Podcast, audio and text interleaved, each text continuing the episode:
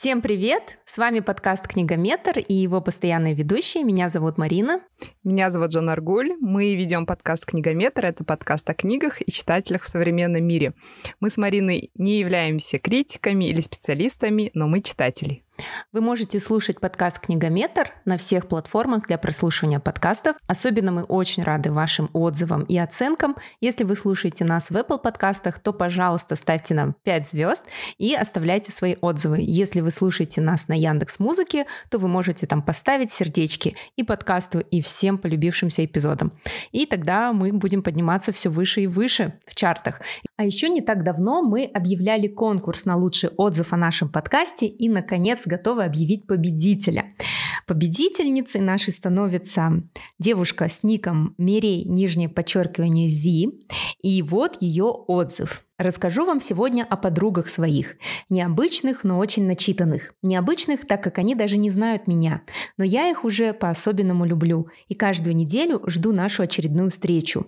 Начитанных, потому что они ведут подкаст о книгах «Книгометр». Зовут их Марина и Жанаргуль. И этим постом я хочу порекомендовать подкаст «Книгометр», который я очень люблю. Я не просто слушаю эпизоды, я обожаю поболтать и пообсуждать темы с ведущими. Хотя и разговоры эти мои могут быть непонятны домашними домашним.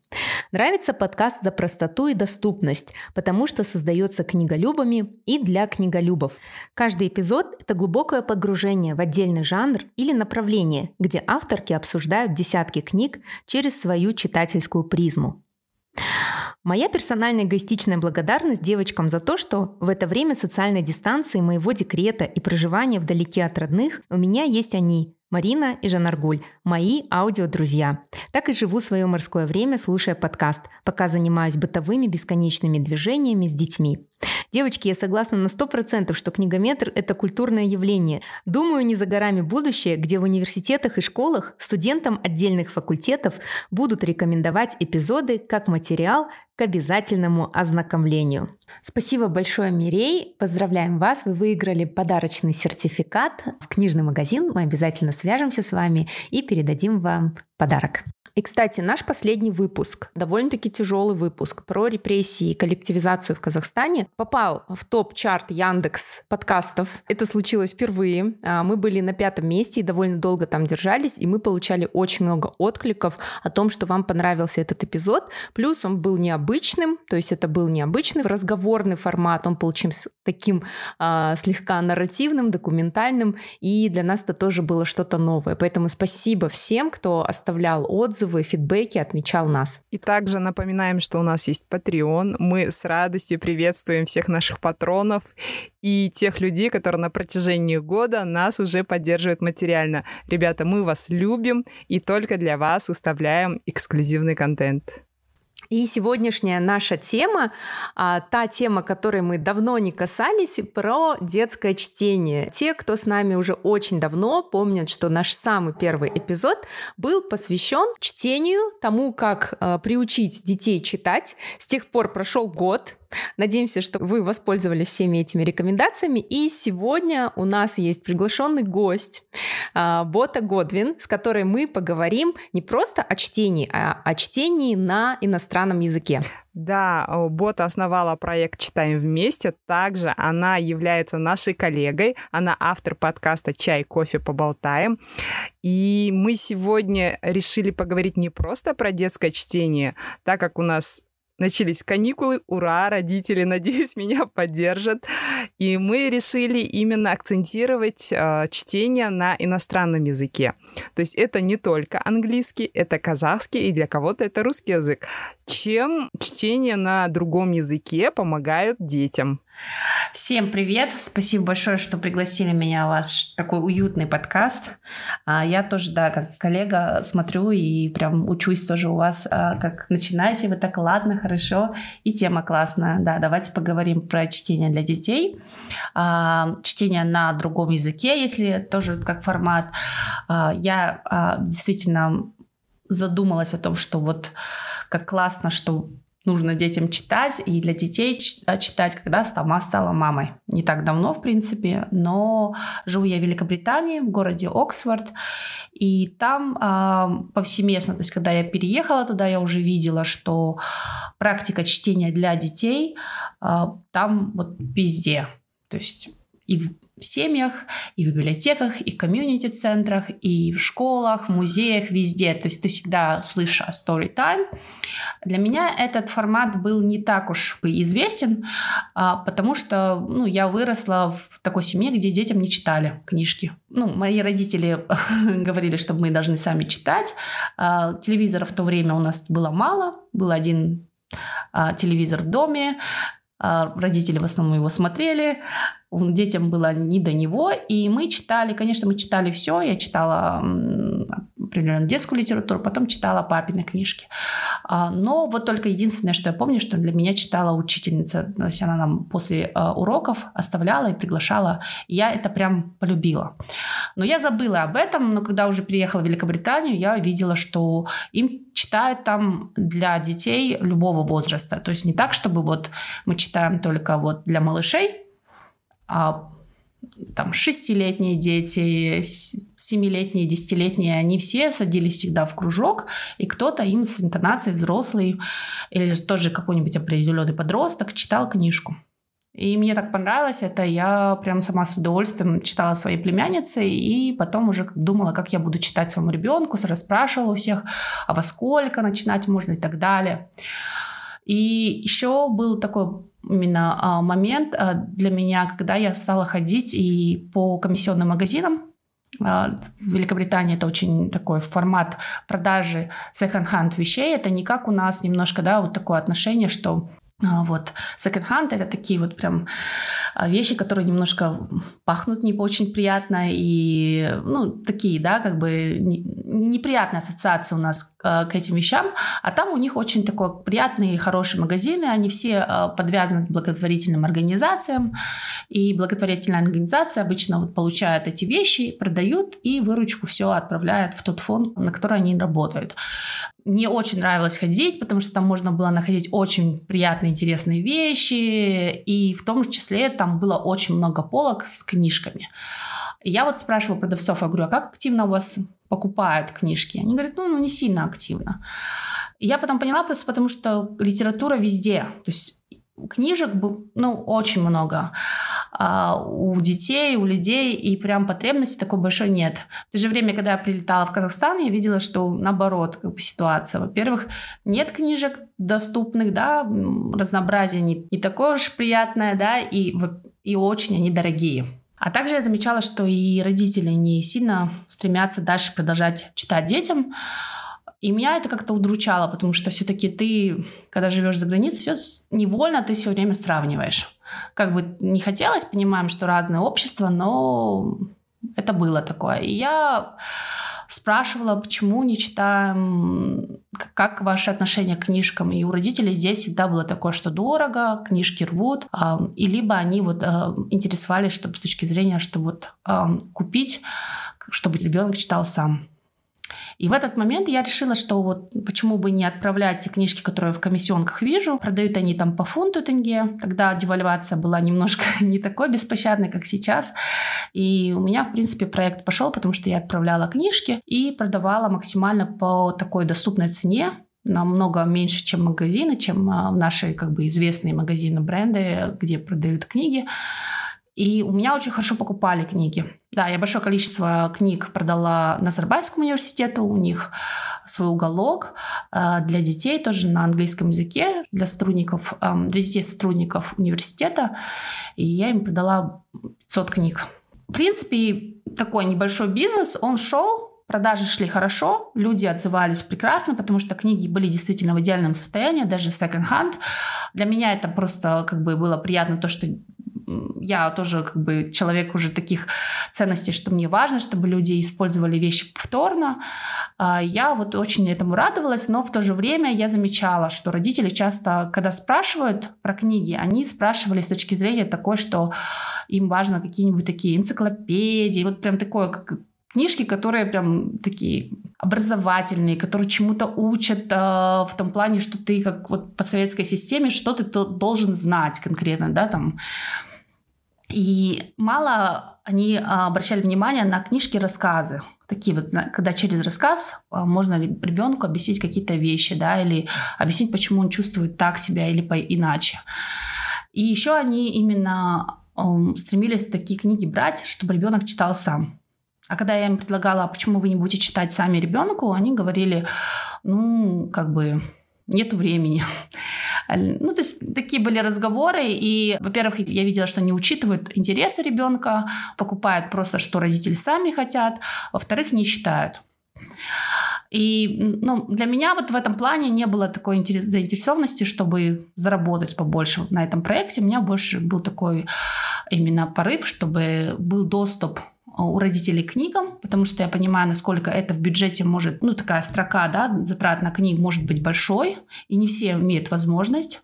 И, конечно же, я еще думала о том, что вот как раз я ту литературу, которую я везу, вряд ли кто может найти, потому что разнообразие ну, того, что ты можешь найти в Великобритании, это, конечно, земля и небо по сравнению с нашим выбором книг здесь. И поэтому я активно возила и пыталась рассказывать, как вот читать для детей.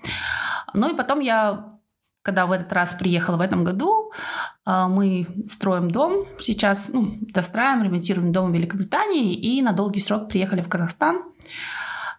И я вот уже с таким запросом приехала, чтобы искать партнера, чтобы мы уже могли давать книги на прокат. Потому что мне было уже нерентабельно продавать по той цене, которую я раньше продавала. Девальвация все-таки сказалась и на нас.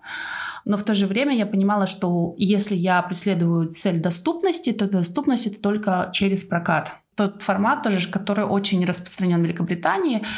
И, ну, как бы прекрасно там дети читают, возвращают, никто не рвет. И мне очень многие сказали, что, ну, не пойдет. Говорил мой муж мне также, говорили многие друзья, сказали, что наши люди не поймут этот формат, наши люди любят покупать, а, либо их дети будут рвать ваши книжки. Зачем вы это делаете? Ну, я решила рисковать, так рисковать, ничего страшного. Как бы книги я уже закупила, привезла, будем попробовать. Нашла очень хорошего партнера. Конечно, мне повезло, этот партнер моя подруга. Я знала, что она до этого, да, женат, мой, мой партнер, она тоже э, жила в Австралии и знала вот формат того, чтобы читать для детей.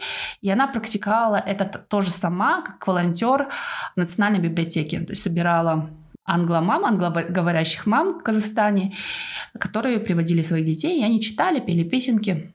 И я ей предложила, она с удовольствием а, отозвалась. У нас как раз совпало то, что я больше такой человек идейный, мне что-то что нравится, я могу как-то это все упаковать, организовать, рассказать, но она уже такой более ответственный, она может собрать людей, а, отвечать на сообщения, что мне иногда сложно давалось. Вот. И вот э, жена она стала э, помогать мне организовывать, и мы стали рассказывать о такой опции. И первое, как бы мне, конечно, повезло, то, что у меня есть определенное э, количество подписчиков в Инстаграм. Эм, я стала приглашать их, потому что они частенько спрашивали, и мы пригласили. И очень многие из них, там человек 15, сразу купили на абонемент на один месяц. Вот мы не только прокат, мы в то же время сказали, мы для вас будем организовывать еще мероприятия. Я сейчас понимаю, что это было очень правильным решением, потому что действительно было недоверие. Действительно, формат такой, как бы, не для всех, да.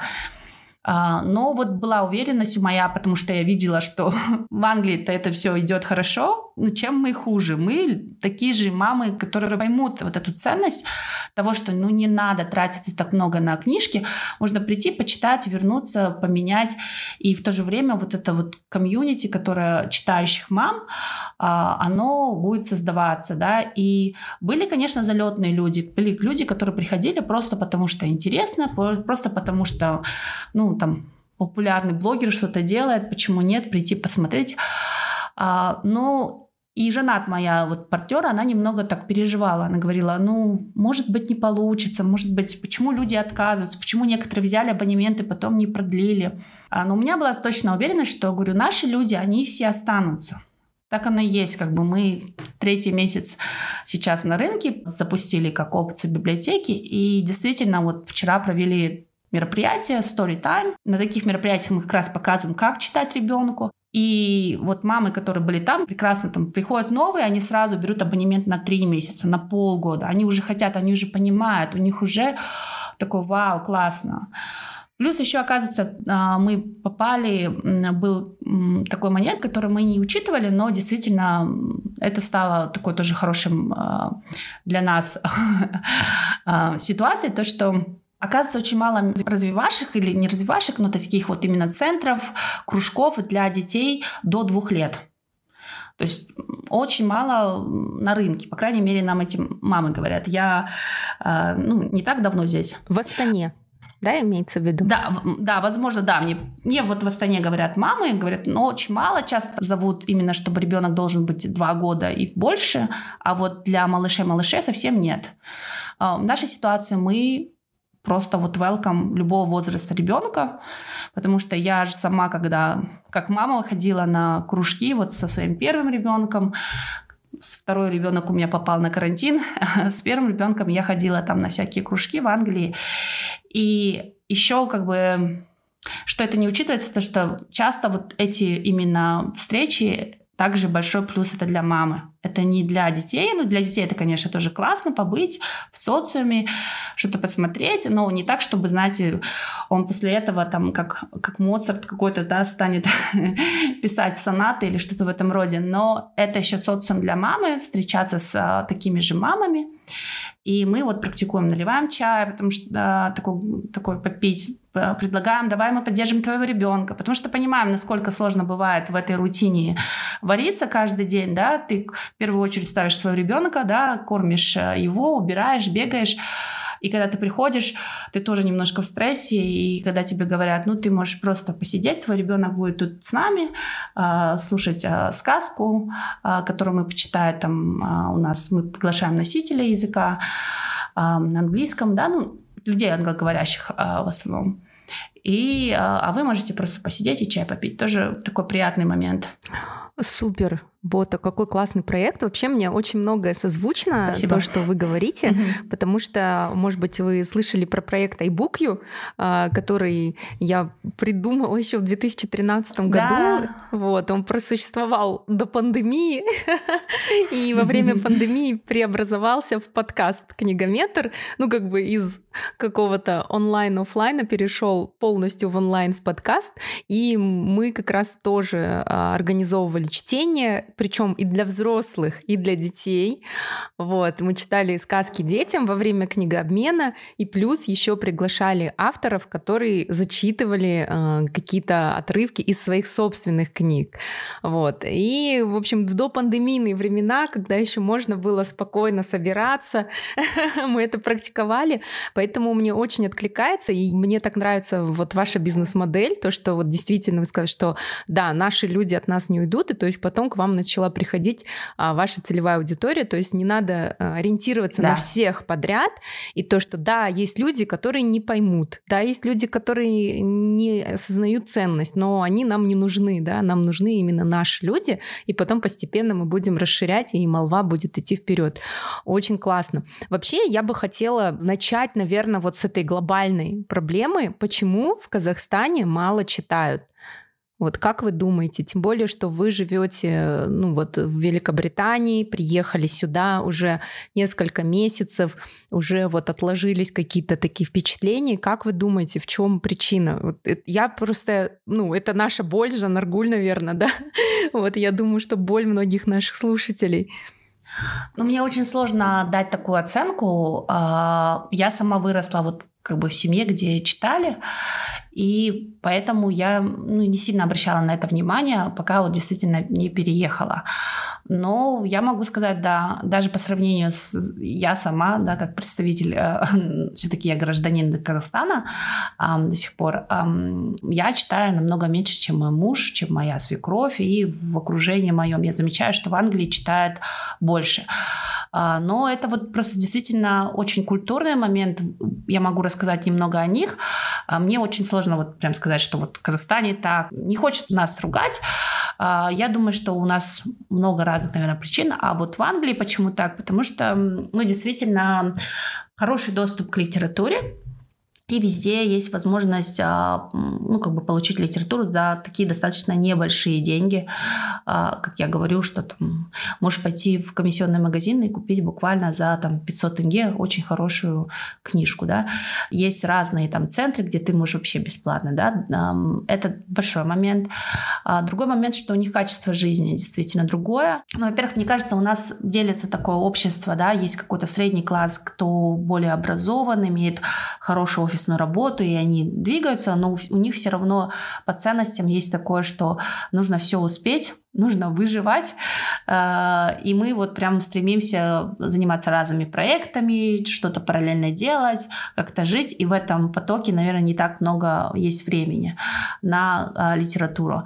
А другой как бы прослойка, те, которые уже доход э, ниже среднего, они уже просто выживают. Да? Физически им нужно действительно пахать, чтобы закрывать свои расходы. В Англии за счет того, что есть стабильность, за счет того, что эм, люди знают, что государство им их поддержит, даже вот в это пандемийные времена, да, я сама лично а, был большой момент, то что я ушла а, в отпуск, где мне платили, но это был отпуск. Это называется furlough по-английски, и ну, я была в это время беременна, но у нас достаточно большой процент эм, штата людей ушло в такой отпуск, потому что моя компания организовывает мероприятия, и в пандемию мероприятия организовывать было невозможно, поэтому осталось очень мало э, людей, кто э, мог работать. А, а других вот нас а, отправили отдыхать, но платили нам зарплату. Платили вначале 100%, потом 80% нашей зарплаты. Ну, потом дальше я ушла в декрет, и ну, многие сидели так. И когда ты знаешь, что тебе, о тебе государство позаботится, когда ты знаешь, что с работы просто так тебя не уволят, а, когда ты знаешь, что вот тебя не осуждает никто, когда ты уходишь 5-6 часов с работы, конечно, качество жизни у тебя другое. Конечно, у тебя есть возможность прийти, провести время с семьей, э, ложить детей вовремя, что я же тоже как раз рассказываю всем про режим дня, потому что я там вижу, насколько режим вообще спасает родителей. И вот ты ложишь детей, и в 7 часов ты можешь посидеть со своим партнером, поговорил и потом взял книжечку и почитал. Вот так мой муж частенько делает, сядет, книжку читает, а я в телефоне, потому что я пытаюсь там блогинг, подкасты, все успеть. У меня мышление все равно нашего постсоветского человека, что надо всегда, вот как отличницы, быть всегда занятой. Я иногда думаю, Нужно что... быть всегда продуктивной, да, и нельзя да, тратить да. время на какие-то книжки, на какие-то ванны, да? Нужно работать. Да, хотя с точки зрения зрения глубины я понимаю, насколько он правильно э, расставляет приоритеты э, и насколько вот это вот чтение, именно фокусировка на одном предмете э, отражается лучше. И он продуктивнее, и он мыслит глубже критически, анализирует ситуацию лучше, чем я, которая везде и всюду, и, и вот. Поэтому читать надо. Поэтому читать надо, и читать для детей это тоже вообще очень круто, важно и нужно. А, мы вот читаем для своего ребенка на русском языке, там у нас другой а, запрос, если мы сейчас организовываем мероприятие в Казахстане, пока я вот здесь, да, я улечу через месяц-полтора. А, ну вот у меня как бы родители в основном, у них боль, чтобы дети говорили на казахском или на английском, да, русский язык как-то у нас прям укоренился и дается он, хотя самый сложный вроде бы язык, но он, а, он прям устойчивый такой язык, а вот казахский, английский родители стараются, да, у меня же другая боль, мне нужно как раз вот в Англии, что мои дети говорили на русском языке, продолжали, потому что я вижу очень много э, русскоязычных родителей, которые переезжают, или же просто мама русскоязычная, или папа русскоязычный, и их дети уже э, в подростковом возрасте не говорят на русском, но понимают русский, но говорят только на английском. Мы читаем им разную литературу. Мой э, муж э, свободно говорит по-русски, но я тоже замечаю, насколько у него свободные именно разговорные, но когда он начинает читать, он читал очень плохо вначале. Он читал Чайковского, Маршака, вот у меня все вот эти книжки. И я замечаю, когда как, чем больше он читает, тем лучше его русский становится именно чтение. Потому что, опять же, читать для детей — это плюс не только для детей, но и для родителей. А особенно если вы а, практикуете английский, то вот именно читать вслух для вас на английском для своих детей это тоже для вас будет хорошо. Ну и если вы планируете записывать подкасты, это тоже а, один из форматов, как тренироваться. Или публичные выступления. Почему бы нет? Да, я соглашусь, что чтение вслух э, именно для детей, оно очень полезно. И, и знаете, даже многие mm-hmm. педагоги советуют именно людям, изучающим языки, читать книги вслух.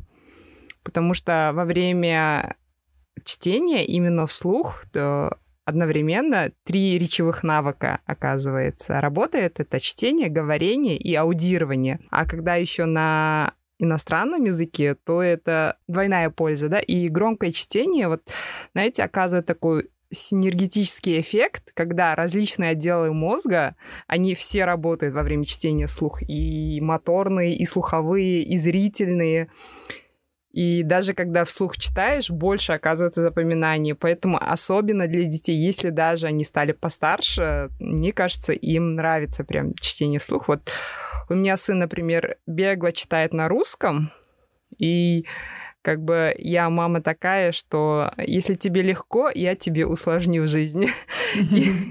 И с этого года я с января ему поставила цель Э, на русском, на казахском и на английском читать книги. И когда он на казахском, на английском читает, я его заставляю вслух читать. Конечно, вначале были протесты, я же и так читать умею, а в итоге оказалось, когда он начал вслух читать, я заметила, насколько у него плохо идет. То есть про себя он читает бегло, быстро, да, он понимает о чем, но когда вслух начинает читать, он, оказывается, многие слова пропускал, и вот так мы обнаружили вот эти пробелы. Я тут же ему словарь в руки. И что интересно, я заметила, что сейчас дети абсолютно не умеют пользоваться словарем. То есть для них есть там Google Translate, они открывают телефон, переводят и все. И я когда я даю ему вот такой том, я говорю, это словарь а как я здесь нужное слово найду? Как здесь загуглить, мама? Да, где быстрый набор, говорит. Да-да-да. Я говорю, вот здесь начало, там первую букву смотришь, потом вторую букву, потом третью. Он говорит, как умно устроено. Я говорю, да, это все уже придумано до нас. А если ты бы ему рассказала, как мы ходили в библиотеки, когда тебе нужны какие-то сведения, ты не гуглишь дома, ты ножками чапаешь в библиотеку, а там своя система вот этих всех ячеек. Я, кстати, по-моему, до сих пор с ней не разобралась. У меня, по-моему, травма, детская травма, да, вот именно вот эти ячейки, как там искать. А, какой-то... Хорошо, что к тому моменту Google появился, хотя нет, тогда был Рамблер, Google еще не было. Вот я в Рамблере уже научилась искать к концу учебы своей. Я недавно вообще его прям в ступор ввела, когда я говорила, что мы на белой э, странице чертили карандашом линии, потом только писали реферат, а потом вот О, эти Господи. строчки аккуратно убирали резинкой, ну вот стирали, чтобы это не было видно. Он говорит, а мама, вы не могли напечатать, говорит, на компьютере? Мама, а вы этот э, камнями это огонь, да, разводили? Он так не говорил. Да, да, да. Вы динозавров живыми застали. Ну. А вообще вы же из Алматы. Много библиотек? Дети ходят туда? Вы ходите кто-нибудь? Ну, потому что я, честно говоря, в Казахстане не сильно это а, вижу практику, чтобы люди ходили в библиотеки. Вообще, мы обе из Актобе. А, и я вообще родилась в Карелии, а, в Костомукше, потом в возрасте 8 лет переехала в Актобе, а, в 17 лет в Штаты и 18 э, в Алмату. И я в моем детстве ходила в библиотеки. То есть э, у нас был эпизод, как раз мы вспоминали там свои библиотеки. У меня самые классные воспоминания. И как раз-таки вот почему я читающая, да, наверное, по сей день, потому что вот в моей семье читали, родители покупали книги, то есть непонятно откуда появлялись книги. Мне кажется, книжных магазинов в то время не было. То есть а, как-то вот мои родители доставали эти книги, и я ходила в библиотеку. То есть в первом классе я ходила в школьную библиотеку, а, прочитала там все. А потом, когда я жила в Актобе, то дедушка меня записал в библиотеку в Доме культуры ферросплавов. И а, я помню, что в неделю по 2-3 раза я туда ходила, и в итоге я даже перечитала уже, по-моему, все в детской секции, вот, а во взрослой мне было не так интересно, потому что я читала только вот сказки, фэнтези, все такое. Но э, в Алматы уже, получается, я стала мамой, у меня двое детей, и сюда в библиотеке мы никогда не ходили. То есть я знаю, что mm. в Алмате, кстати, самое большое количество э, вот государственных публичных библиотек. Да. И причем есть у нас детская библиотека, и я туда попала только вот угу. года два назад, потому что там проходили занятия школы литературного мастерства, куда мы с Жанаргуль ходили и бросили. Вот, но, но честно скажу, вот, когда я туда попала, я вот эм, как будто бы вернулась в прошлое.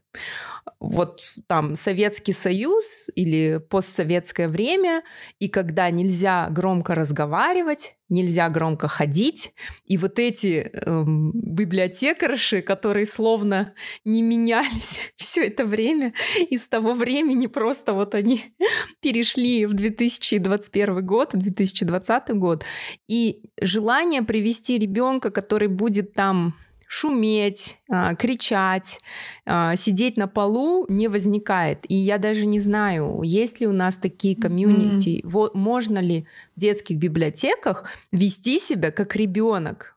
Потому что что я увидела, мне кажется, нельзя. Да, это большой момент, потому что я вот и в Национальной библиотеке, когда жена моя партнер проводила, она сказала, что было достаточно сложно, консервативно.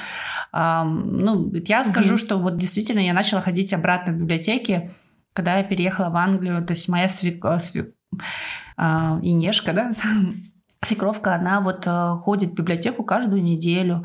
У нее есть возможность э, принтер, компьютер, но она любит там распечатать. Ей нравится атмосфера, сходить туда. И она туда водит внучку.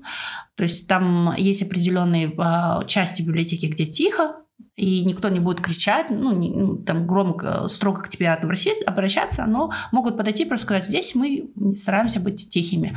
И какие-то части библиотеки, где ты можешь хоть на голове стоять. Это тоже такой достаточно э, удобный формат, да, и вот как раз там проводят такие story time, э, зовут обязательно вот, э, ну, и они делают это бесплатно, зовут э, жителей, кто приходит с детьми, и они поют песенки, читают книжки.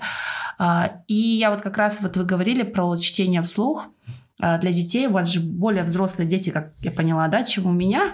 Но вот насколько практикуется вот именно чтение для более взрослых детей, для детей, которые читать умеют а, в Казахстане? Потому что, опять же, я не сталкивалась. Нет, никак не практикуется. Вообще никак. Причем даже чтение для детей, я помню, вот да, мы на книгообмене устраивали, и, возможно, какие-то детские мероприятия. Какое-то время, кстати, их было очень много, либо мне так кажется, потому что я тогда сидела в декрете, сейчас моим детям 9 и 7 лет, э, девочке и мальчику, вот, а когда я была в декрете, я, видимо, участвовала вот во всем этом мамском mm-hmm. движе, да, и э, ходила на всякие такие ярмарки, и там, по-моему, практиковалась, но я могу mm-hmm. ошибаться. Вот, потому что мы сами не... Нет, не было, не было. Жанаргуль, ты помнишь что-нибудь такое? Я вот не помню, чтобы читали дети. Да, я тоже не помню. Еще плюс, э, почему я не хочу в библиотеке, там очень скудный запас именно современной литературы. То есть все, что там есть, это вот, по-моему, с наших еще времен Марина осталось с детства. Я Астрид вот... Лингрен, да? Да, современное что-то я, по крайней мере, не находила, поэтому я своему ребенку сама покупаю. Но здесь, знаете, еще нужно отметить книжные магазины Марвин, где можно посидеть, да. почитать книгу, полистать, и ребенок спокойно может выбрать книгу. То есть там не никто ему не скажет, вот нельзя читать, поставь обратно на место, там хоть на полу лежи и читай каждый mm-hmm. день, тебе никто ничего не скажет. Вот мы с ним, например, практикуем походы вот в сети магазинов Марвин, где он там походит, полистает, посмотрит и покупаем. Но иногда бывает даже запросы там, купи мне что-то про зомби. Что-то такое бывает. Тогда, конечно, я тут прихожу на помощь и ищу, но э, я не, не могу сказать, что я с ребенком ухожу в библиотеку, к сожалению. Вот, кстати, да, тоже хотела отметить Марвин. А, я помню, когда я а, школьницей э, училась в США по обмену, и тогда я обожала просто ходить а, в Barnes Nobles и другие книжные магазины, и для меня это было просто откровение, открытие, потому что, как я говорила, вот в моем городе Актубе были библиотеки и были маленькие книжные mm-hmm. магазины. Вот знаете, там, где так буквально да, одна да. комнатка, и книжки, они не по секциям как-то расположены, они прям друг на дружке так стопочками стоят. И в основном я ходила туда, когда мне нужна была учебная литература. Угу. И иногда какую-то художественную покупала, ну, будучи подростком. И тут я попадаю а, в этот огромный книжный магазин, где можно сидеть на полу, где можно часами тебя никто не выгонит, потому что в, Актубе, в магазинах, если ты задержался подольше, ты чувствуешь на себе такой косой взгляд, что покупать будете или нет, да? Вот, а там я просто, и особенно можно было купить книжку и потом сесть, была маленькая кофейня и попить кофе. И это просто для меня было супер крутым. Потом я переехала в Алматы, и такого особо ничего у нас не было еще несколько лет. И потом открываются вот эти уютные магазинчики Марвин, и это просто классно. И мы тоже с детьми очень любим туда ходить, и вот там вот лимита на выбор угу. нет. Ну, в смысле, на игрушки лимит есть. То есть игрушки чаще всего я не покупаю. То есть я такая мама, которая практически не покупает угу. игрушки детям. Потому что у них игрушек полно, им и так дарят, особенно когда они были вообще маленькие. Но книги, я прям говорю, вот берите какие хотите, и вот на книги у вас а, вообще никаких ограничений, я только за, чтобы вы читали. И вот они, да, ходят, выбирают. Мне кажется, это очень важно, чтобы еще ребенок сам выбирал. Да книжки, чтобы он вот щупал, смотрел, а, ошибался, да, и а, делал выбор сам. Не так, что вот как будто вы сказали в самом начале, что да, казахстанские родители хотят покупать энциклопедии, и у да. нас очень много стендов с энциклопедиями, кстати, прям очень много. И реально там четырехлеткам как бы подсовывают эти энциклопедии, а вот, кстати, вот книжек на западный манер, где допустим, ну вот как вот это самое известное там про гусеницу или еще какие-то, да, где очень много иллюстраций, но мало текста, угу, у да, нас да. такого нет. Потому что, когда мои дети были маленькие, вот я очень хотела, кстати, чтобы они говорили по-казахски и читали на казахском, поэтому я покупала только книги на казахском языке. И там для двухлетнего ребенка это были там Батыр жырлары, короче, какой-то вот то ли про батыров, то ли про что-то с таким казахским языком, что даже я, окончившая школу и университет на казахском, я не могла во-первых, вслух прочесть эти словосочетания. У меня не хватало дыхания, потому что там мог быть один абзац, это одно предложение, и очень сложные конструкции. То есть вот реально лет 9 назад это были суперсложные книжки. Ну, конечно, были всякие, что там угу. красная, red, кызыл, вот так вот. Ну, такие тоже были, но в основном это были очень сложные. Сейчас, кстати, вот издательство Steppenwolf, это наши любимые партнеры. У нас с ними выходило несколько выпусков. А, переводят западные книги на казахский язык. И они выходят в супер классном качестве. Там есть как и Гарри Поттер, например. Они перевели уже четыре книги, если не ошибаюсь. Угу. Вот, так и а, книжки для совсем маленьких совсем маленьких, и это выглядит очень круто и перевод очень классный, и он действительно простой. Вот даже Гарри Поттера я начинала читать, язык довольно-таки легкий. Вот, очень классно. Ну да, это очень классно, то, что эм, есть такие, ну, переводят, я уже замечаю сама, то есть тот, э, в тех пространствах, где мы сейчас проводим storytime, мы уже, там в основном литература на русском и на казахском, и мы видим, что наши вот книжки, которые мы привезли, у них уже есть такие же их там собратья на русском или на казахском. Это очень мило. А, а по поводу того, что вот родители выбирают и как они читают, и ну, какие книги они хотят, чтобы дети их читали. А, здесь такой как бы, момент, который я заметила, что родители, они хотят привить любовь к чтению. То есть у, них, у нас даже устойчивое же выражение в этом плане есть, да, советских времен, чтобы дети читали. А Здесь вот совершенно немножко западная модель, а, у них другой подход. Это привить любовь к книге. Видите, здесь а, а, о другом, а именно о том, что вот об опыте прочтения книги, о, о том, что ты вот сидишь и читаешь. И очень приятные ассоциации а, у тебя возникали, да, при чтении книги, при, когда ты видишь книгу. А у нас, ну, согласитесь, многие дети сейчас покажешь книгу, эм, и они такие, нет, зачем, да, вот э, уже, конечно же, планшеты и, э, и телевизоры, мультики, они ну, выиграли в этой войне, да, если так говорить, да, между книгами, и родителям приходится, да, и вот у детей все больше и больше негативных ассоциаций. Поэтому я и а, пытаюсь рассказать а, о том, что вот если вы начнете читать для них, вы своим собственным примером, и вы завлечете, потому что это такой приятный опыт, когда твоя, ну, твой родитель, он э, просто здесь и сейчас читает для тебя книжку. Не в телефоне он, не параллельно готовит он, а вот именно здесь все его внимание на тебе, и он для тебя читает рассказ, и вы через книгу коммуницируете. Потому что как раз вы можете обсудить какие-то вещи, а, что ребенок, может быть, боится, переживает, а, чем он интересуется. И эм, да, возможно, он там не знает, какая самая высокая гора в мире, да, и не запомнит это, для этого Google есть, но он поймет, э, как а, общаться и как а, понимать себя, и начнет, просто у него воображение начнет работать, он начнет мечтать о чем-то, и это круто.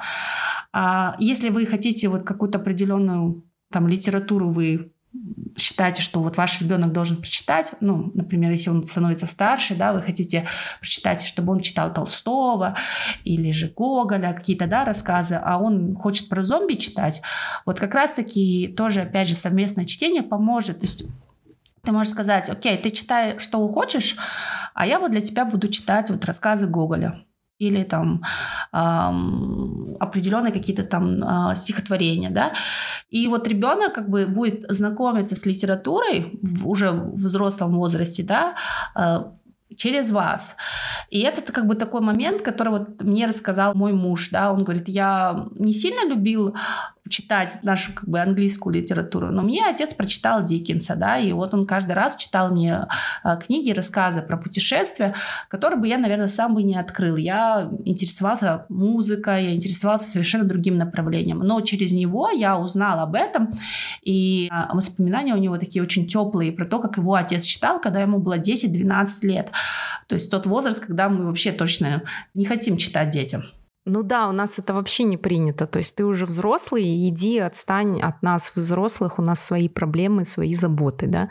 И мы реально хотим, чтобы наши дети поскорее повзрослели, и ведь это блин, я сейчас осознаю, это вот у всех так, то есть мы хотим, чтобы они поскорее отдать их в садик, отдать их в школу, отдать в университет. И мы как-то не стремимся продлить их детство. Вот даже вот я помню вот в хронике папарацци, когда появляются э, снимки звезд, где вот, например, Анджелина Джоли э, держит на руках своего там восьмилетнего, девятилетнего ребенка, сколько возмущений от людей из пространства СНГ, что да как не стыдно до такого взрослого ребенка таскать на руках, и такие робкие, такие возгласы некоторых мамочек, что ну это же прекрасно, это же показывает, что ребенок, он еще еще ребенок для своей мамы, да, он взрослый, он станет взрослым, но это же классно, и даже кто-то, помню, писал, что э, я буду носить своих детей на руках до тех пор, пока они вот помещаются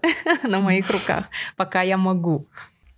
Да, я тоже хочу сказать, что книга, наверное, сейчас уже перестала быть источником какой-то информации, да, потому что эту информацию очень легко получить из интернета. Поэтому книга сейчас превращается больше, знаете, какое-то эмпатическое устройство, да. С помощью книги мы налаживаем контакт с детьми, узнаем о каких-то их страхах или о наших даже страхах, которые мы проговаривая, избавляемся. И, например, принципе, человек уже не важно, какой опыт он, это он пережил или он прочитал про него, да, вот какой-то рассказ, все равно в каждом рассказе, в каждом фэнтезийном, фантастической книге есть какая-то мораль. И человек, ну, ребенок, да, в нашем случае, узнает эту мораль через книгу. Если он даже не пережил этот опыт сам на себе, но он узнал про него. И мне кажется, ребенок с каждой прочитанной книгой становится все эмпатичнее. Поэтому сейчас, в наше время, мне кажется, это особенно важно читать вслух, во-первых, и вообще читать. Можно я сейчас скажу такую ремарку? Мы, мы вот так классно рассуждаем, три мамы. В это время там за закрытыми дверями сидят мои дети в детской, играют в планшет. Ничего. Но мне повезло, у меня сейчас легко отсорсить, и у меня няня, и садик, поэтому я могу записывать подкаст. А, да, вот я согласна насчет эмпатии, но еще для меня вот важный момент, потому что, наверное, это большая моя проблема. А, книга для меня, если вот я сажусь сама читать, это фокус. То есть а, фокусироваться сейчас на одном и читать, и быть вот книги, они, как у нас, да, там кликабельное мышление, когда ты все время гаджеты, соцсети, и каждые, наверное, 5 секунд у меня там выскакивает какое-то сообщение, какой-то пост, я куда-то смотрю, и у меня очень рассеяно внимание за счет этого. Я постоянно себя наловлю на том, что мне нужно фокусироваться, да, и книга для меня это вот момент, когда я вижу, насколько мне с трудом уже дается читать, читаю, и я хочу в это время уже, может быть, что там, может быть, проверю телефон или что-то еще.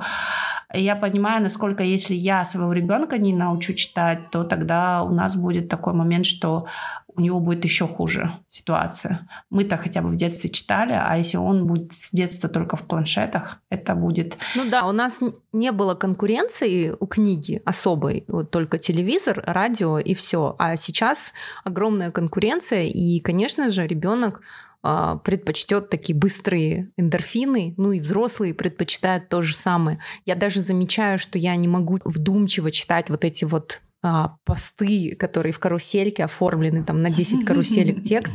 То есть я прям, О, когда все закончится? Вот прям я так по диагонали.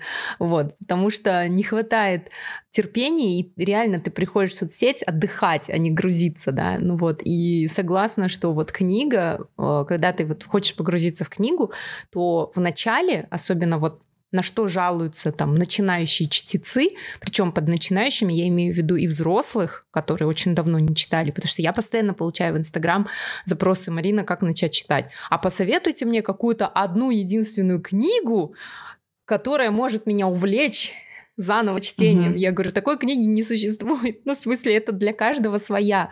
Просто начинайте с чего-то легкого, потому что если вы сразу возьметесь, там, не знаю, за русских классиков, ну или за какую-то тяжелую литературу, это будет очень сложно, потому что нейронных связей в мозгу еще нет, да, ну вот на вот это длинное вдумчивое чтение, и постоянно хотите отвлечься, постоянно, да. То есть я даже всегда говорю, берите какой-нибудь легкий детектив, и все, и читайте. Главное, чтобы вас захватил сюжет. Главное, чтобы действительно вот это была привычка. Ну вот, э, кстати, вот то, что про разницу да, в чтении между казахстанцами и британцами. Вы очень классно объяснили, что действительно есть разница вот и в уровне жизни, и на самом деле, когда у тебя не закрыты базовые потребности, такие как а, еда, вода, крыша над головой, когда не нужно тебе думать о том, как выжить, а, когда ты там на базаре или такси, да, зарабатываешь там 5-10 тысяч тенге, и потом идешь покупаешь своим а, детям продукты, а если ты не вышла на работу, там заболела, то у тебя нет этих денег на этот день, то, конечно же, а, в такие моменты довольно сложно думать о ну, духовной пище, о книгах. Но в то же время мы видим там, если поедешь на барахолку, ты видишь, что у каждого есть а, смартфон, и да, смартфон да, да. стоит дороже книг. Поэтому как-то вот то, что книги дорого покупать, это тоже, мне кажется, какая-то отмазка. Просто все мы тратим на то, что нам важнее. Да. Но книги становятся дороже, это факт. Да. То есть зайти в книжные и купить одну книжку, это уже минимум 5 тысяч тенге, а хочется купить 3-4, ну и 20-25 тысяч, ну даже для людей, которые зарабатывают хорошо, это, ну, такие немаленькие mm-hmm. деньги на самом деле ты права. Но еще я хочу отметить, что в этой неравной борьбе, наверное, мамы — это сила. Вот мы, например, сегодня узнали, что Бота основала такой проект. У нас есть мамы, которые основатели э, каких-то клубов скорочтения. Или, например, вот я когда искала хорошую книгу на казахском, еще плюс чтобы это было что-то национальное, это какой-то, чтобы сказка была, или какой-то вот что-то, что я хотела, чтобы мой ребенок, э, читая эту книгу, плюс узнал именно о быте, э, о каких-то традициях. Я тогда наткнулась на книгу Иртустек. Э, это, оказывается, когда я начала искать, узнала, что это проект тоже мамы, Мадины Касымбаевой. Она тоже искала подарок для своей племянницы, чтобы это была какая-то народная сказка казахская, и она поняла, что нету красиво оформленных книг именно казахских сказок. И она вот взяла свою любимую книгу «Иртостек», начала ее переводить, во-первых, на русский, во-вторых, они издали совместно с издательством «Руан», Вообще нереально красивое издание. Знаете, просто разглядывать эту книгу одно удовольствие. Оно очень добротное. Там такие иллюстрации. Я вот сейчас не могу сказать, кто это рисовал, но это очень красивое издание. Я вот мой сын прочитал, еще пока он читал, моя дочка, которая 5 лет, она буквально рвала эту книгу. Я хочу посмотреть. Это невеста как принцесса. Мама, посмотри, какое у нее платье. Она прям готова была каждую страницу разглядывать. Я прям очень советую. Она есть и на русском языке, и на казахском языке. Я вот специально купила а, сыну на казахском языке. Мы его вместе прочитали, и я потом у него спрашиваю, вот ты сейчас прочитал не адаптированную литературу. Это прямо казахская сказка. То есть там есть такие понятия, как, например, жалмаус кимпер или сайтан. Вот какие-то такие вещи, которые я не думаю, что он в обычной речи или в обычной жизни встречал эти слова. Я, когда вот мы прочитали и сели обсудить, я говорю, ну вот, ты прочитал, какие у тебя сейчас мысли, а, о чем ты хочешь поговорить после этой книги. И он мне говорит, что эта сказка, она очень зарифмованная.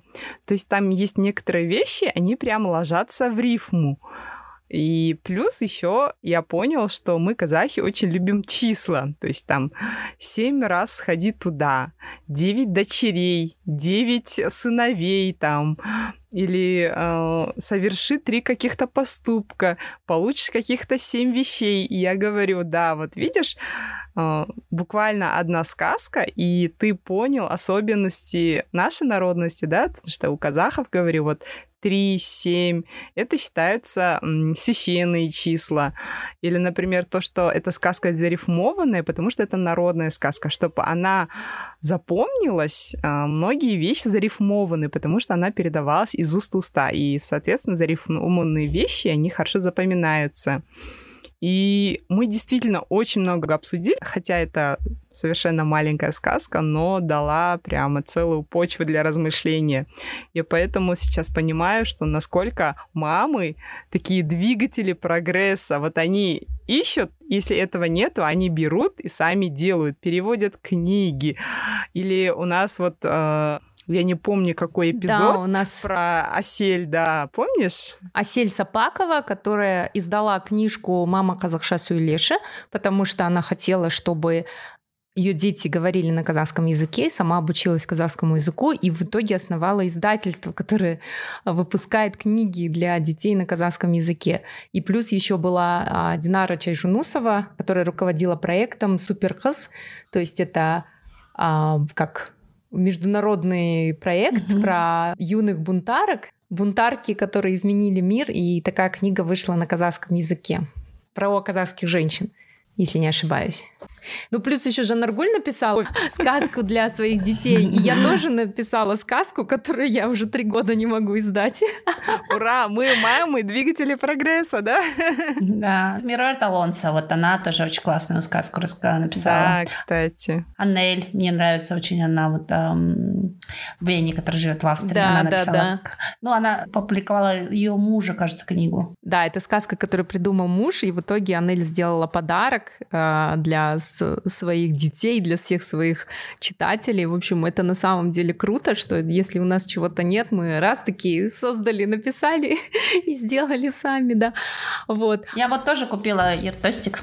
Вы когда начали говорить, я вот... Э, у меня две такие книжки теперь уже. Я одну взяла на подарок, и да, э, очень когда увидела в меломания. Она стоила там 7 с чем-то тысяч. Я прям так дорого, но угу. стоит взять. А на флипе она почти в два раза дешевле, если кто-то ищет. Да. О, я закажу тогда себе. Да, да, да, да.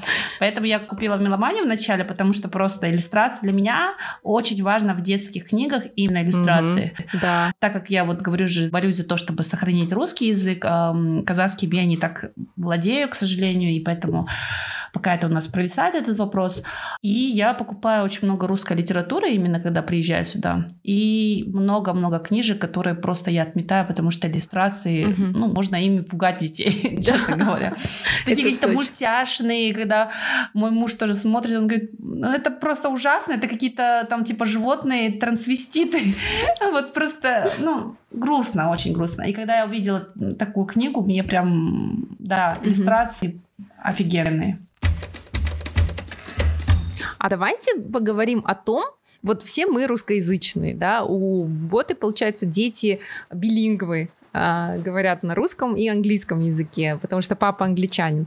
А мы, хоть и казахи, говорим в основном на русском языке. Как, вот, может, какие-то практические советы, да, а, как вот таким мамам, как мы, эм, научить да, э, детей читать на казахском, на английском, может, на каком-то еще другом языке, если ты сама, например, плохо владеешь языком. Потому что я слышала такую гипотезу, что если ты говоришь сама неправильно на том же английском да, или на казахском, то дети потом твое произношение считывают и тоже начинают говорить неправильно. Или вот а, те мамы, которые пытаются говорить там на казахском, совершают ошибки. Я слышала что такое, что ну и ребенок потом начинает говорить с ошибками.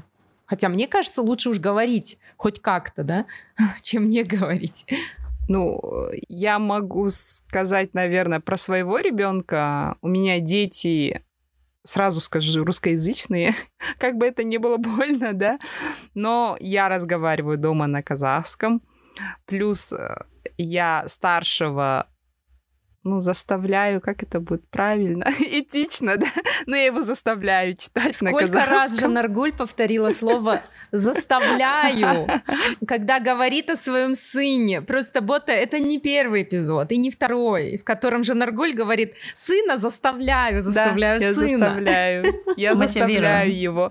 Мы вместе садимся, и он читает мне вслух на казахском.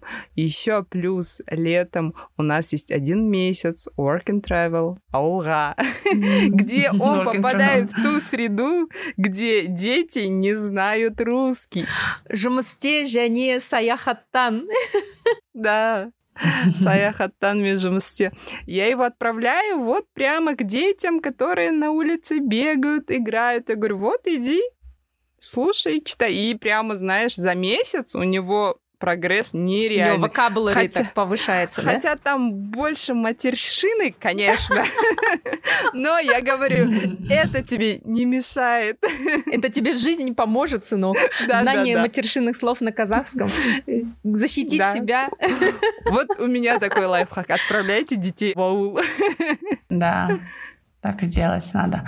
Но мне тяжело, мне просто потому что у меня вообще нету э, практичной среды, потому что там, где я живу, э, в основном русскоговорящие, если угу. хотя бы такой поближе язык э, к моей ментальности, да, казахскоговорящих не так много. И плюс то, что мои родители, они предпочитают говорить на русском, у нас такая семья, э, хотя они оба владеют казахским языком, вот они нас мы не практиковали в детстве, Казахский я выучила, когда я поступила в университет и стала жить в общежитии с а, казахскоязычными mm-hmm. ребятами.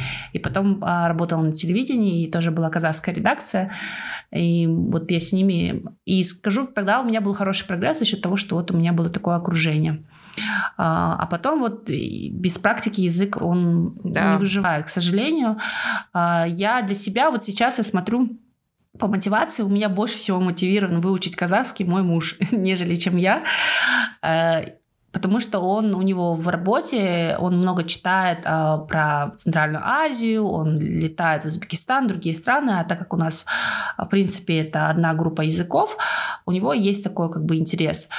Я немножко жду, пока у меня появится мотивация. Э, я знаю, что как бы в изучении языков у тебя должна быть сильная мотивация. Для чего? Сейчас пока я не чувствую. Надеюсь, э, это придет ко мне, и тогда и к детям. Пока мы сфокусировались на вот языке русском, э, на английском, и я думаю, может быть, вот когда будет возможность, мы будем приезжать сюда, и, может быть, будут какие-то казахскоязычные лагеря. А, возможно, ну, когда мои вот дети будут уже какие-то, может быть, школы будут в той же Англии, потому что есть много казахов, которые живут. Может быть, мы там что-то будем создавать. А, пока я вот э, оставила это такое, знаете, как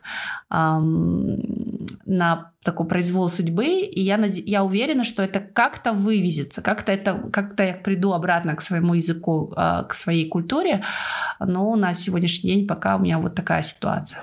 Но я все отдала на аутсорс, так же, как поступили мои родители, они отдали меня в казахскую школу, причем я ребенок, который родился в России, вырос в России. Первый класс пошел в России, и тут мы переезжаем в Казахстан, мне 8 лет, и меня отдают в казахскую школу. Выживай как хочешь. И я вначале реально ничего не понимала. Я сижу, да, глазами хлопаю. Вот. Это причем не просто казахская школа, а такая казахская-казахская школа. Это Актубе, это э, вовсе не центр, это район жилгородка, который абсолютно не престижный район. И вот там вот я учусь. Но надо отдать должное моим одноклассникам и моей учительнице, которые, вот знаете, вот буллинга не было. То есть я часто слышу от своих сверстников, тех, кто учился когда когда-то в казахской школе, что их там травили, а, над ними насмехались за то, что они не знали казахский язык. Вот в этой самой школе, в Желгородке, такого не было. То есть всем сразу сказали, а, это Марина, а, она приехала из России, она ничего не знает по-казахски, и давайте отнесемся к этому человечно. Вот. И мне даже разрешили, я помню, а, рассказать э, содержание там, домашнего задания на русском языке и поставили 5, потому что я настолько, я вообще ни слова не понимала. Мне бабушка помогала, она читала текст, переводила мне этот текст, и я такая, а, вот так понимала, а потом пыталась еще как-то вот какие-то знакомые слова найти. То есть э, знания казахского не было никакого вообще, и за год я научилась. То есть за год я уже начала более-менее понимать, и потом все, я так и осталась э, учиться в казахской школе, ибо, ну, зачем переводиться, если и так ты нормально учишься, и это вообще не сложно. И вот я точно так же поступила, я просто своих детей отдала в казахскую школу. И у кого-то, там, у дочки это заняло, ну, около, наверное, тоже двух лет, пока она начала прям свободно разговаривать там, вот. А сын э, ходил, кстати, он ходил в казахский садик, и с ним просто все на русском разговаривали, вот и все, все воспитатели. Да, я слышу часто это, да. Очень часто. Вот, кстати, и казахи так поступают, даже дети. Даже вот у нас mm-hmm. есть а, родственники, там почти все погодки, дети, и вот есть э, племянник, который говорит только на казахском. То есть у него мама с папой говорят на казахском. Но когда с моими детьми, то есть он так с папой на казахском поговорил, и с моими детьми поворачивается и на русском. Я говорю, они понимают по-казахски, говори с ними по-казахски, пожалуйста. Нет, он вот так смотрит на тебя, ты говоришь по-русски, все, он к тебе по-русски обращается. Вот. И мой сын пошел вот в нулевой класс в казахскую школу, сидел несколько несколько месяцев ничего не понимал, просто в окно смотрел и сейчас уже понимает, уже говорит. Ну, то есть только так, вот действительно, только среда. И сама mm-hmm. я, когда попадаю в казахоязычную среду, мне полдня хватает, и я уже начинаю думать на казахском. И это, оказывается, вообще mm-hmm. не сложно. Я уверена, да. Нет, у меня, у нас было село такое, но в основном переселенцы из Украины. И я была одна казашка в классе. А, и поэтому, говорю же, моим родителям тоже было удобно, чтобы у нас было все на русском. А когда меня, вот у меня мама сама из Катон-Карага, с восточного Казахстана, и там вот она из села, которые только говорят на казахском языке. И она отправила один раз нас на лето, меня и мою сестру, а, чтобы мы там побыли. И вот была одна из идей, чтобы мы практиковали казахский. А в итоге все дети в том селе начали говорить на русском, как а, они смеются, что мы, а мы в итоге нет. Да, так что как бы здесь такая история. Очень интересно, почему русский так вот э, укоренился и прям сильно-сильно держится. Я говорю же, при том, что такой непростой язык, но наши казахи вот быстро учат его, а у меня же очень много друзей именно славян, в Восточном Казахстане, и они вот сейчас, вот пошла, наверное, новая волна опять переселенцев, у меня очень много друзей, которые за 30, которые со мной разговаривают и планируют переехать обратно в Россию а, оттуда. И когда я спрашиваю один из а, из причин, почему они говорят, ну, потому что уже все там, ну, у меня же журналистская такая среда, потому что говорят, все пресс-конференции проводят, начинают на казахском, высылают нам информацию. То есть раньше было всегда как бы на русском и, и перевод на казахском, как бы там, и либо ну, казахская редакция сама переведет, а сейчас уже как бы стал приоритет и присылать на казахском, уже переводите сами на русском. И очень многие из них, они вообще не владеют а, и не хотят. А, ну, я на это не ничего не могу как бы комментировать. Это как бы вопрос тоже человека, как бы хочет или не хочет, у них нет мотивации учить казахский вообще, и им легче переехать в Россию, что очень для меня как-то непонятно. Бота, а по вашему опыту, по длительности, сколько нужно читать вот определенному возрасту детей, например, маленькие дети, они же быстро теряют вот эту концентрацию. Ну, чтоб ребенка, знаете, не так, что целый день посадил и читай вслух, да? Сколько по времени примерно они могут слушать, не отвлекаясь? Ну, я сейчас э, советую вообще всем начинать э, с чтения перед сном. То есть это вот именно, как бы, знаешь, когда win-win, да, ты и читаешь книжку, и, во-первых, и готовишь ребенка ко сну, да. То есть я тоже тут же адепт режима и самостоятельное засыпание раннего. То есть я всем тоже сейчас рассказываю практику, потому что все удивляются, как мой ребенок спит всю ночь с 7 до 7, либо с 8 до 8. А, ну вот я вот говорю, начинайте перед сном, и это станет вашей доброй традицией. А, читайте по, ну, смотрите по усидчивости вашего ребенка, потому что начинают все говорить, ой, мой, мой вообще не сидит, ни капельки. Не надо э, ожидать, что вот ты открыл книжку и ты прочитал с начала до конца. Если ваш ребенок вообще не усидчивый, э, но Пусть на любой странице, да, он откроет, пусть это будет страница номер пять, да, и там вообще будет какая-то середина рассказа. Взрослый скажет, нет, давай в начало, я тебе прочту, а ребенок начинает как бы, ну, у него такое, да, отношение, что вот, вот он решил по-своему, а ему опять взрослый говорит, надо по правилам, да. А, то есть нет, просто открыл на такой странице, а что ты видишь? То есть начинаете разговаривать, я вижу там лису, а лиса какого цвета? Лиса такого цвета, да? А что, что ты думаешь, что лиса тут делает? А, она встретила там зайку, а они разговаривают, и ты можешь как бы ему начинать, видишь такая история, и своими словами, не обязательно по тексту, просто расскажи один раз, два. Плюс, конечно, я понимаю, что очень взрослым тяжело, потому что дети иногда влюбляются в одну книгу и все, да. То есть у меня это Thomas and Friends, это я уже просто прятала в конце уже эту книгу. То есть у меня ребенок э, очень обожает поезда, и тема поездов в Великобритании, то есть тоже это там, э, каждый английский ребенок, он мечтает быть водителем поезда. И просто это нечто. И он все время мы хотели только играть с этими поездами и читать про эти поезда. А, да, это сложно, но придумайте какие-то свои истории, попробуйте там фантазировать. А, это хорошо, это нужно. И как раз-таки вот про, я читала ему про поезда, и у меня все такие, вот, ты так занимаешься ранним а, развитием ребенка, у тебя ребенок до 10 умеет читать, у тебя ребенок цвета все знает, у тебя ребенок то это знает. Я говорю, нет, я вообще его не учила. Но фишка в том, что вот правильные рассказы, вот как этот Томас, у них у всех поездов есть цифры. То есть Томас это один, там, я сейчас вам могу все рассказать про этих поезда, насколько я... И вот у них вот, у каждого поезда есть определенная цифра, у каждого поезда есть определенный цвет. И все. То есть мы каждый раз, он говорит, я одеваю штанишки как Джеймс, потому что Джеймс это красного цвета. То есть вот он видит какую-то цифру, там, например, 3 это э, Хенри. И вот все, у него такие ассоциации, и этот ребенок вот в игровой форме выучил все. И такой, как сидит, как эрудит. Хотя мама вообще даже ничего не пыталась, просто читала ему книжку одну и ту же каждый вечер на протяжении месяца, да, там, если два, не два. А, и вот в таком формате, то есть и еще как бы Опять же, если вы англоговорящие родители, у вас не хватает денег на, на книжки, и у вас есть перед вами книжки на русском языке, э, придумайте, ну, как бы переведите синхронно, ну, как бы, это же простой рассказ на английском, э, это тоже такой достаточно бюджетный вариант. И почитайте эту книжку на английском, потому что дети, если они не умеют читать, им без разницы, какой текст, они, главное, просто вот с книгой сидят, и ты читаешь для них. Э, поэтому зависит все от вашего конечно, тоже ребенка, усидчивости, но я бы советовала там немножко, потом увеличивать время, увеличивать. А, мой может почти час уже сейчас сидеть. И ну, то есть моя свекровь, она постоянно поражается, насколько он усидчивает. Да, мы можем читать ему истории там 5-7-летних детей, вот, которые ориентированы книги на 5-7-летних детей, он их слушает. Возможно, мне повезло с ребенком, возможно, это вот какая-то работа, которая проводилась изначально.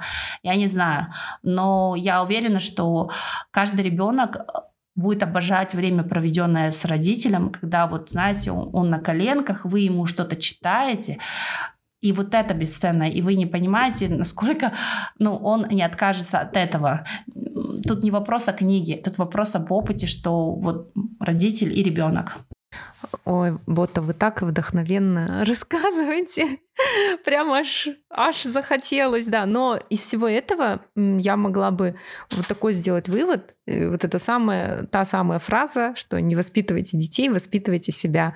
Если ты хочешь, чтобы твой ребенок действительно был эрудированным, начитанным, а, умел самостоятельно искать информацию, размышлять, делать выводы, то тебе придется самому потрудиться и э, вкладываться в то, чтобы читать вместе, что-то изучать.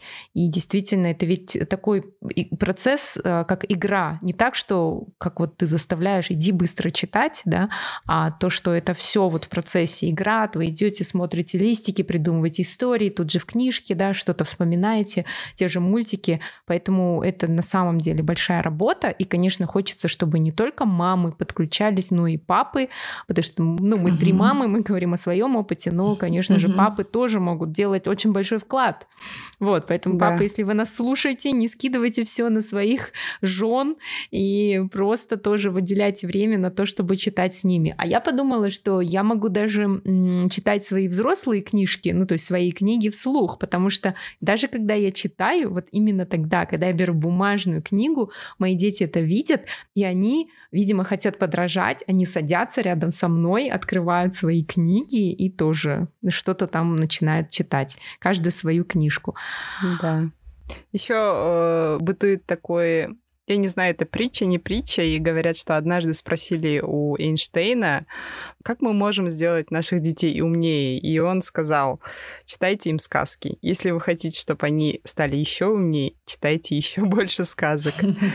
Так что, наверное, на этой ноте мы закончим, да, наш эпизод да, было очень увлекательно, интересно поболтать. Я думаю, мы могли бы еще час и два поболтать, потому Это что точно. такая тема э, нам очень интересна, и думаем, что нашим слушателям тоже. Поэтому э, сегодня у нас э, в гостях у подкаста «Книгометр» была Бота Годвин, э, создательница проекта «Читаем вместе KZ». Мы оставим все ссылки в описании к этому эпизоду, чтобы вы могли подписаться на этот проект. Если вы живете в Астане, вы можете можете, пока бота в Казахстане, даже прийти, купить абонемент, поддержать и прийти на чтение. Насколько я знаю, еще читает супруг боты Бен, то есть да, сам да, нос... носитель языка прочитает э, книги на английском языке для ваших детей. Сейчас лето, как раз-таки самое классное время э, провождения с вашими детьми. Вот. А также э, не забывайте ставить нам оценки, мы всегда вас об этом просим. Э, делайте репосты, отмечайте отмечайте нас а, в своих сторис, меня и Жаннергуль. И а, у нас есть телеграм-канал, там есть чат, у нас есть Patreon, в общем, весь подкастер Starter Pack, в общем, все у нас есть. Подписывайтесь на нас везде. Еще слушайте подкаст «Чай, кофе, поболтаем», который также ведет бота вместе с Жанарой. Спасибо вам, девушки, за то, что вы меня пригласили. Было очень интересно поговорить на эту тему. Да, я очень за, ратую за это чтение. Это для меня такой очень важный проект. А, приходите действительно на мероприятие, если вы в Астане. А, мероприятия будут проводиться и после того, как я улечу. А, моя партнер женат, она прям очень классно, и вам понравится быть там, в нашем пространстве, брать книжки на прокат. Все очень бюджетно, максимально доступно для родителей. Ну да, и э, спасибо, что слушаете подкаст. Действительно, Кингометр, я вот послушала пару подкастов. Вот у вас, э, девчат, получается очень хорошая тема обсуждать, э, преподносить и поговорить. Так что будем продолжать слушать вас тоже. Будем дружить подкастами, да? Да. Да, будем дружить подкастами. Спасибо большое за теплые слова, Бота. И да, каждый отзыв, каждая звездочка добавляет нам с Мариной еще больше энтузиазма делать каждый эпизод еще интереснее, еще необычнее. И, конечно, у нас есть Patreon, как говорит Марина. У нас есть весь пакет, да, что можно сделать с подкастом. Читайте побольше книги. Всем пока. Пока. Пока-пока. Данный выпуск проекта «Книгометр» стал возможным благодаря помощи американского народа, оказанной через Агентство США по международному развитию USAID, и был подготовлен в рамках Центральноазиатской программы «MediaCamp», реализуемой Internews при финансовой поддержке USAID. Авторы «Книгометра» несут ответственность за содержание выпуска, которое не обязательно отражает позицию USAID или правительства США или Internews.